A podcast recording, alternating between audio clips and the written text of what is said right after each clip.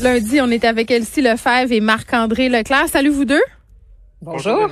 Hey, on va se parler de manifestation, euh, manifestation au rassemblement de Justin Trudeau. Moi, j'ai croisé la manifestation dans fin de semaine euh, à Montréal, la vaccination anti-masque près de chez moi dans mon quartier. J'expliquais ça en début d'émission. Euh, c'était assez intimidant, je dois dire. Là, ça se passait pacifiquement, mais quand même, ces gens-là ont des revendications. Euh, on limite l'air menaçant dans, dans certains cas. Là, il y avait quand même des petites familles qui manifestaient relax, mais il y avait d'autres personnes qui insultaient euh, les gens qui avaient des masques. C'était quand même assez particulier comme ambiance. Puis il y avait beaucoup de monde. C'est quand même surprenant. Puis ça continue les manifestations. Puis ils s'invitent dans la dans la campagne actuellement. Là. Ben oui, c'est ça. Donc, euh, vas-y, Elsie. Ah, Ben non, mais j'allais dire effectivement, c'est un mouvement qui prend de l'ampleur. On l'a vu, euh, tu sais, il y, a le rassemblement de Justin Trudeau qui a même dû être annulé tellement les gens étaient agressifs. Puis pour que le premier ministre en fasse mention, euh, c'est pas rien, ça a bousculé son agenda. Euh, à Montréal, ben oui, tu sais, donc euh, il y a des petits groupuscules. Est-ce que ça va prendre l'ampleur? Moi, je pense que non. Tu sais, reste qu'il y a comme une base. Cette base est très militante et se mobilise. Donc, est-ce qu'on va en voir d'autres à l'échelle du Québec ou du Canada? Sûrement, mais est-ce que ça pourrait prendre une proportion là, où on va rallier euh, une majorité de citoyens? Là, pas du tout. Mais ceci dit, euh, c'est de savoir aussi, euh, ces, ces, gens-là, ils militent dans quel parti? Est-ce qu'ils vont être associés aux conservateurs? Est-ce que c'est des gens associés au parti de Maxime mm. Bernier? Est-ce que c'est vraiment juste des gens qui sont contre le système et contre toutes les mesures? bref, ça, ça, ça va avoir peut-être des petits impacts dans la campagne. Là, je te laisse euh, aller, euh, Marc-André. Oui, mais effectivement, tu as raison ici, c'est pas avoir des impacts dans la campagne, tout dépendamment, je pense, comment monsieur, monsieur Trudeau va, va, réagir par rapport à ça. Euh, je pense que il y a eu une grosse manifestation vendredi, samedi. c'est sûr que les propos puis les images qui en, qui en circulent de ça, c'est sûr qu'il faut les dénoncer. Puis là, l'ensemble des chefs de parti à part M. Bernier, mais les autres chefs de parti l'ont fait, M. Singh, M. Blanchette, M. O'Toole, l'ont fait de, de, belle façon.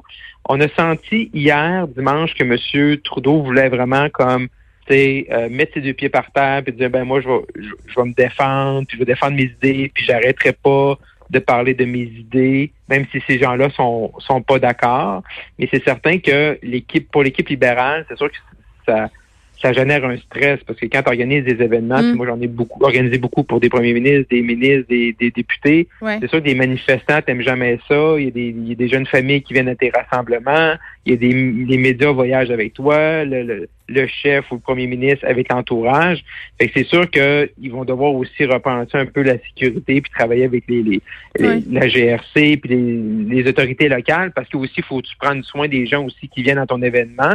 Mais c'est sûr qu'on peut pas accepter ça mais Justin Trudeau va devoir faire attention justement à oui, de, de, de, camper ça, puis de, tu sais, lui, ça, leur, ça fait euh, des nouveaux adversaires, ces gens-là, qui viennent à se manifester, mais aussi, tu peux pas non plus trop étirer l'élastique, puis que les gens commencent à voir, ben, OK, ben, Justin Trudeau, il est quasiment content qu'il que ces gens-là viennent parce qu'il veut faire une démonstration de force. sais fait que pour tout le monde, il y a un équilibre à trouver. Là. Mais je trouve quand même que ça détourne euh, l'attention. Elsie Marc-André, là, hier, si on se euh, bon, aux entrevues là, qui se sont déroulées avec les chefs à l'antenne de Radio-Canada, il y a été énormément question de vaccination, de passeport, d'obligation vaccinale. Donc, les revendications qu'ont ces manifestants-là, euh, c'est pas vrai de dire que oui, ça s'immisce pas tant que ça dans la campagne électorale, que dans le fond, euh, ces groupes-là vont pas en croissance. Je veux dire, moi, hier, j'ai vu des regroupements d'infirmiers et d'infirmières marcher avec ces gens-là. Mhm. Euh, tu sais, il y, a quelque chose en ce moment comme une grogne euh, qui prend quand même beaucoup d'espace. Euh, hier, j'aurais aimé ça entendre parler plus d'économie, plus mhm. d'avenir du pays. Là, c'était quasiment comme des chicanes de cours d'école sur la vaccination puis le passeport. Ouais, mais ben oui, mais ça, c'était... Ouais. Vas-y, allez, vas-y. Vas-y, Marc-André. Non, mais moi, j'allais dire. les manifestants. hey, ça se passe pas bien aujourd'hui, là. OK, discipline. discipline, là. C'est moi qui va donner les tours de parole. Vas-y, Marc-André. Donc, non, mais ce que je veux dire, tu as raison que ça a pris beaucoup de place, comme hier, des entrevues des, des, cinq chefs, mais aussi c'est parce que, exemple, M. Trudeau, à 48 heures du, du, déclenchement, il a parlé de vaccination obligatoire pour les fonctionnaires. Fait que c'est un peu revenu revenu vers lui, c'est parce qu'on ne sait pas encore c'est quoi les conséquences. Fait aussi les politiciens en parlent beaucoup de ça. Puis M. Trudeau mm. en parle beaucoup, les autres aussi. Fait que ça devient un débat parce que les politiciens l'amènent aussi. tout ça, à un moment donné, ça devient un cercle vicieux. T'as des manifestants qui amènent ça. Euh, là, ça devient, ils apportent comme le sujet, le, sujet s'installe, les politiciens en parlent. Mais aussi, il y a les manifestants qui revendiquent, mais aussi le fait que M. Trudeau a aussi, en, a beaucoup parlé de ce sujet-là depuis deux semaines. Oui, puis il euh, euh, François Blanchet qui appelle Trudeau à pas jeter de l'huile sur le feu. Est-ce que c'est pas une façon un peu de tirer la couverte de son bar? Je pense que c'est assez évident.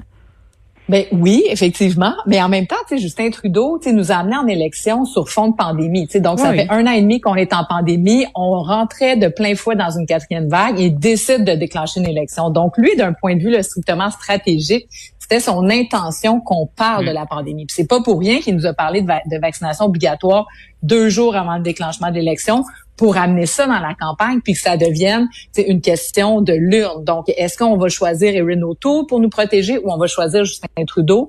Et même chose pour la relance post-pandémie. Donc, on reste toujours dans le narratif de la pandémie. Donc, euh, ça peut pas faire autrement que dans un débat comme hier, ben pas un débat, mais une présentation comme hier où les chefs ont répondu que cette question-là revienne de l'avant parce que c'est la question qui est sur toutes les lèvres. on, on parlait de la rentrée scolaire la semaine dernière.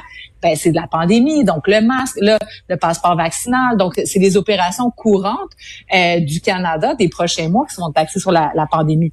C'est un pari risqué parce que Justin Trudeau, si la pandémie s'accentue, euh, ben peut-être que les mesures plus drastiques face euh, face euh, bon à la vaccination et tout ça vont remporter finalement la popularité et l'adhésion des citoyens. Mais en même temps, le problème, attends, ben, l'élection est le 20. L'élection est le 20, fait que ça n'aura pas le temps tant que ça de dégénérer. J'ai envie de dire malheureusement, mais on veut pas que ça dégénère, donc je le dirai pas là. C'est ça. Ok. Les conservateurs qui sont au premier rang dans les sondages, j'aurais envie de dire que ça me surprend, mais, mais ça sera un mensonge. Ça me surprend pas, on dirait. Mais est-ce que c'est trop tôt quand même pour dire que, euh, que c'est gagné pour Erin O'Toole? Ça, c'est la question ben, euh, qu'il faut se poser. Ouais. Ben c'est ça, là, là, on était à trois semaines du vote aujourd'hui. C'est sûr que quand t'es pour les conservateurs, pour M. O'Toole, c'est sûr que t'aimes ça monter, mais tu tranquillement. Puis comme essayer de passer un peu sous le radar, puis à la dernière jour, tu sais, les deux, trois derniers jours, là, quand tout le monde, son idée est faite, ben là, ah, tu sais, là, là, tu montes des sondages, puis tu dis victoire, puis là, c'était une surprise, puis là, tous les sondages se sont trompés parce que là, cette semaine, on le sait, il y a un, il y a un gros débat jeudi soir, euh, le face-à-face -à, TVA. Les, les attentes sont élevées pour tous les chefs. Mais si là, en, si aujourd'hui puis jeudi, ça se confirme encore avec d'autres maisons de sondage, c'est que Léger va publier demain. Si ça se confirme aussi dans toutes les autres maisons de sondage, parce qu'on a trois maisons qui nous disent que les conservateurs sont en avance, si on est rendu avec quatre, cinq, puis tout le monde dit la même chose, avec deux, trois, quatre ou cinq, six points d'avance, ben là, c'est sûr que tu deviens là la cible de tout le monde parce que tu es en avant. Puis quand tu es en avant, ben tout le monde te garoche des tout le monde, tout le monde te lance des roches. Et est-ce que M. O'Toole, après ça, peut ça va brasser. Là. Il est mieux d'attacher son casque avec de la broche parce que ça va brasser. Parce que si ça se confirme, ben là, là, euh, M. Trudeau, il va sortir tout, tous les adversaires vont tous sortir. Tu, sais, tu veux tout le temps, tu attaques toujours le premier, tu n'attaques pas le dernier. Puis on le voit, tu sais, M. Trudeau ce matin, il est à Granby, puis il parlait de l'époque de M. Harper, puis tu sais, on est rendu en 2000, on est revenu en 2010, là, 11 ans. C'est sûr que M. Trudeau, on le voit, il voit les mêmes chiffres que tout le monde, puis que là, il, s'accroche. Fait que ça, pour M. O'Toole, est-ce que c'est trop tôt? Euh, peut-être, mais également, M. O'Toole va devoir aussi, aussi élever son cran d'un jeu parce que là, les gens, et les médias surtout, en premier lieu, ne regardent plus M. O'Toole avant étant, bon, est-ce qu'il va faire un bon chef de l'opposition ou tout ça? C'est ce qui peut faire un bon premier ministre. Et là, les attentes sont beaucoup plus élevées pour lui. Là. Elsie? Effectivement. Ben oui, effectivement. Donc, euh, c'est une bonne nouvelle. Dans le fond, il n'y a aucun parti qui va euh, se désoler de faire des gains, mais ça le met mhm. dans une position précaire parce qu'effectivement, il était sous le radar depuis, bon, évidemment, toute la pandémie. Puis pendant, depuis le début de la campagne, ben c'est surtout, bon, on le regarde, on apprend de par sa gestuelle, sa manière de répondre, son calme. Donc, je pense qu'il a fait une bonne impression. Mais attends, euh, je m'excuse de... Je de manière générale. Je m'excuse de t'interrompre, mais moi, ce que je vois souvent comme commentaire, c'est sa transparence. Tu sais, le fait qu'il a l'air honnête. Exactement. Donc, il répond de façon posée. Puis la stratégie conservatrice jusqu'à maintenant de mettre euh, le chef là, dans un, un dans un hôtel où là, c'est très euh, cadré pour lui, ben ça lui sert bien. En même temps, là, euh, Marc-André a raison, c'est que là, on arrive vers le face-à-face, puis on arrive ensuite de ça au débat des chefs en français, en anglais. Puis M. O'Toole va devoir répondre à des questions importantes qu'on a peut-être moins parlé, tu sais, comme par mm. exemple au Québec. Puis au Québec, euh, ça va être intéressant de voir les sondages demain, mais moi, on me dit que ça bouge pas encore trop, tu sais, pour les conservateurs. Donc, on n'a pas encore réussi à percer. Mais peut-être que, par contre, s'ils gagnent quelques points, ça peut donner un, élan. Donc, euh, d'avoir ces chiffres-là au début de la campagne, ben, ça peut donner un élan ou, comme Marc-André dit, devenir la cible. Mais sur des questions fondamentales, juste en terminant, c'est que Là, on a un chef de parti, peut-être futur premier ministre, qui a dans ses rangs, par exemple, des climato-sceptiques. Donc là, il mhm. veut refermer la canne de verre sur cette question-là, dire que non, tout le monde va suivre la ligne. Mais il y a quand même des déclarations de ces candidats. Fait que ça, c'est des choses qui vont ressortir. Puis à un moment donné, c'est de dire, OK, même si on dit tu crois au changement climatique et Renault Tool, ben maintenant, on va regarder quelles sont ses cibles, qu'est-ce qu'il va faire, quelles sont les politiques publiques. Après ça, euh, sur les questions euh, de pro-choix, pro-vie, avortement, est-ce que au Québec, par exemple, est-ce que c'est acceptable qu'on accepte un chef qui a dans ses rangs des gens qui sont encore contre l'avortement en 2021? Fait que là, c'est des questions comme ça qui sont difficiles, que M. O'Toole va devoir répondre de façon plus prononcée et peut-être de manière euh, plus euh, ça va arriver plus souvent là, dans les débats s'il devient euh, le, premier concurrent. Ouais, j'ai quand même l'impression qu'il essaie de taper un peu partout en ce moment. Auto, là, sa déclaration là, d'aujourd'hui, c'est qu'il voudrait interdire les usines à chiots. il parle de la cruauté envers les animaux. Il veut faire des liens avec la violence conjugale. J'étais comme, c'est comme s'il avait pigé dans le sac des sujets à la mode ou des sujets préoccupants puis qu'il se fait la liste puis je vais toutes les faire. Vraiment. Mais, mais, mais, mais, non, mais non, c'est un bon point que tu lèves là, Geneviève, mais tu sais que le, le tu sais, ah, il y a une élection plutôt plutôt cet été en, Nouvelle-Écosse et le, le, nouveau premier ministre avait fait une annonce de crédit d'impôt touchant les animaux, puis ça avait été très populaire. En fait, il y a vraiment une très populaire, néo-écossaise par rapport à ça. Puis il y a monsieur, monsieur, monsieur O'Toole ce matin, euh, c'était des sondages, puis des gens qui, qui, qui considèrent que le, leurs euh, animaux de compagnie, c'est comme un membre de la famille.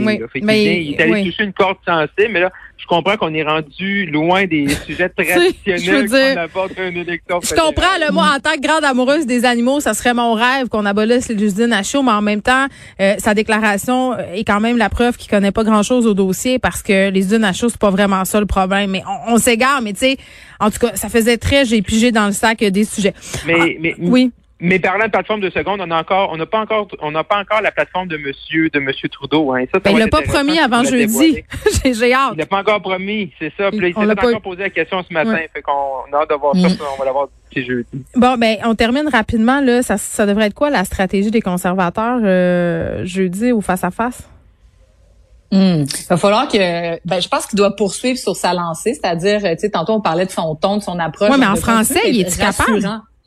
Il est quand même assez bon. Je pense qu'on avait tellement des attentes bases que non, je pense qu'il est surprenamment bon. Oui. Puis ça peut être un atout parce que tu sais, s'il répond lentement, il y a le temps, tu sais, donc. Euh, non, moi je pense que là-dessus ça va aller, ça va être vraiment sur les contenus. Donc, il va devoir être capable de convaincre les Québécois. Tu sais, la question des garderies, c'est sûr qu'il va se faire attaquer de toutes parts. C'est un 6 milliards de dollars. Puis en même temps, c'est comme si tu disais au Québec, votre projet fort qui fait l'envie du reste du Canada, sur lequel tout le monde se base pour amener les femmes sur le marché de l'emploi, euh, lutter contre le décrochage scolaire, c'est pas un bon projet, on vous envoie un chèque à la place. Ça, ça risque de mal passer, puis il va devoir être bien préparé sur cette question-là.